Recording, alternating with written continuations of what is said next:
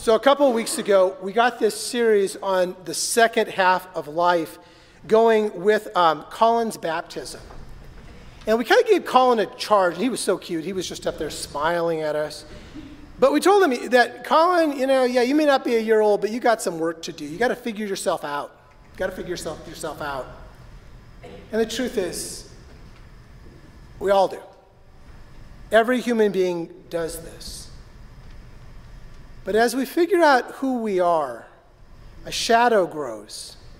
Think about it. As babies, we're born whole. Initially, this is an amazing thing to watch, but initially, a, a newborn can't differentiate itself and its mother. It's this, they, they kind of see themselves as one and the same. But we do not stay that way for long. To survive, babies have to figure something out. They need to figure out who they can trust to protect and provide for them. Because we're relational beings.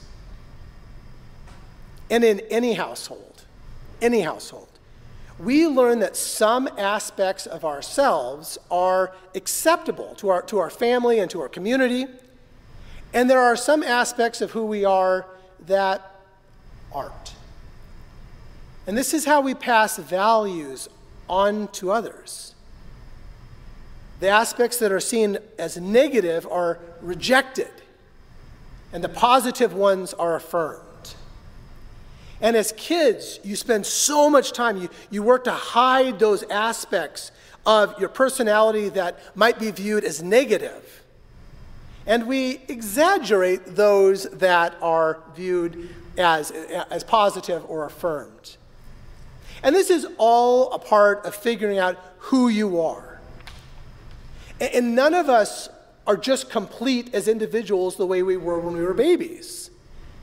We figure in, we have these family systems in our lives that influence us, shape us. And along the way, all of us are wired with this self preservation instinct to fit in, to fit into your family, with other kids, and then the world as a whole, your place in your community. a shadow self emerges. Because along the way, when you start seeing those negative things that you try to hide, there is a part of you, and it's a part of who you are, that you try so hard to hide or refuse to even see. And it's a kind of self rejection. The word persona in Greek means a stage mask. So that's what the word is. It means persona is a stage mask. And every person creates a stage mask, a persona, for how they want to be seen. And your mask isn't really a bad thing, but it's just not completely true either. And eventually, your mask will break. Jesus taught the eye is the lamp of the body. Therefore, if your eye is healthy, your whole body will be full of light. But if your eye is bad, your whole body will be full of darkness. If then the light in you is darkness, how terrible that darkness will be. For the eye to truly work, it needs to be able to see both light and shadows. There are those who try only to be seen as the light, the mask, the persona that they've created. And then you've got other people who they just give up on that. They decide that they're going to just live out of their shadow selves and they're going to reject the values and the expectations that people around them have told them that they should, should have. But they become just as blind to the persona that they've, uh, they've chosen. Sometimes that's even harder because they think they've rejected it. Jesus wants you to see the whole person that you are the person that God sees and loves. When your eye, when your deeper, true self, that knowledge, doesn't work because it refuses to see light or shadows, you may confuse the light from the darkness. And if you don't, and if you find that you've been blind to your true self, to what who you are, are whatever that persona is, whatever that persona that you've created is in fact darkness. How terrible that darkness is for you. Now I'm going to put another plug in for what we were talking about last week about the need to have a mentor. A mentor, a good mentor, will see the parts of you that you have tried so hard to hide. Somebody said, Well, can your parent be your mentor? It's really difficult. Because parents, we parents, we have so much invested into instilling values that we want our kids to have that it's really difficult to see into the shadows. Not impossible, but it's very difficult because we have all of that invested in our kids. That's our role. The second half of life, that process, that path, goes to seeing beyond the persona, beyond the mask that was create, that you've created, and to learning to love more the way that Christ loved. And that's not easy to do. Because you have put a lot of work into creating the mask that you wear. You got a lot invested there. And if you've been lying to yourself about your shadows, your darkness, perhaps refusing to see the truth of your use, the, the truth behind your use of alcohol or porn or abuse, terrified that if someone else will see that and reject you, reject you because of your shadows. How terrible living in that lie must be. As Jesus put it, don't judge so that you won't be judged. You'll receive the same judgment you give. Whatever you deal out will be dealt out to you. Why do you see a splinter that's in your brother's or sister's eye, but don't notice the log in your own eye? How can you say to your brother or sister, let me take that splinter out of your eye when there's a log in your own eye. You deceive yourself. First, take the log out of your eye, then you'll see clearly to take the splinter out of your brother's or sister's eye. You got to take the log out of your eye. And I want you to think about it. Jesus uses that word, a, a log. It's obviously this is all symbolic.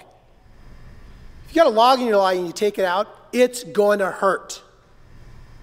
The truth may set you free, but it's going to make you miserable at first.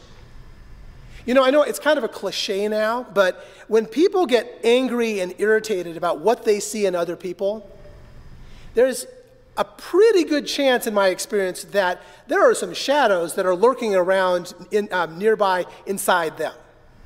It, you know, okay, so kind of the cliche of the closeted gay, gay people who become so anti gay, or you've got politicians who will espouse family values all the while having affairs. It's, it's that kind of stuff. So, what irritates you? Jesus taught be sure to make friends quickly with your opponents while you're with them on the way to court. Otherwise, they'll haul you before the judge. The judge will turn you over to the officer of the court, and you will be thrown into prison. I say to you in all seriousness that you won't get out of there until you've paid the very last penny. I love this teaching. If you can make friends, you can make friends with the people who irritate you anger you.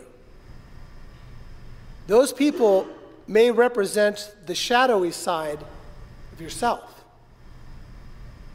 If you can identify with that while you are on the way to court with them, with those things that irritate you, about those, that self knowledge, even, if you can see that shadow, if you can see your own shadow, you won't end up imprisoned behind your mask or taken to court by others and repaying to the last penny, trying to fix your life and your broken relationships. There is always going to be this temptation, though, when you start being real about yourself, there's always this temptation to self justify. In 10 seconds, almost any one of us can come up with an excuse of why we do something that hurts. You can say it, everyone does it. That, you know, that's an easy one. We, we learned that one as kids. Or I'm not as bad as fill in the blank as what other person you think is worse. We do this from a young age because we want to protect our shadow self. What I'm saying is, don't do that. Don't fall back into self justification. With a trusted mentor, with a spiritual advisor, a sponsor, whatever word you want to use, make friends with your shadow side. Identify it. I think this is why some of the people that I regard as some of my best friends in this life, the people that I admire, are recovering addicts. They, they, have, they had to make friends with their shadow side. They had to set aside the fear of judgment. Now, earlier I mentioned that the Greek word for stage mask is persona. The Greek word for actor is hypocrite. Someone who's playing a role rather than being real. And I don't know about you, but I'd rather be friends in this life in the days that I have with people I can trust to be real even when they lie. That's part of it. Because they will not let the fiction live. It's the second half of life. It's moving in this direction that leads to a deeper sense of self. It's the path that leads you to love more like Jesus. And as I said, the truth will set you free, but it might make you miserable, miserable at first. But the truth is that the closer that you get to God's holy light, the more shadows that you're going to see. And that's okay. That's okay. Shadow and sin are not the same thing. Your persona, your mask, it cannot see the evil in itself. It always disguises or denies. Your shadow self disguises itself sometimes as wisdom or prudence. It even acts sometimes, it says justice. It says, I am doing this for your own good, for the greater good. It's when it's really manifesting fear, control, manipulation, and even vengeance. So, what I want to encourage you today is deal with your shadows. Do the shadow work of seeing your whole self, your whole truth. Seeing yourself as God sees you. And know, always know this, that you are loved just as you are. Please rise.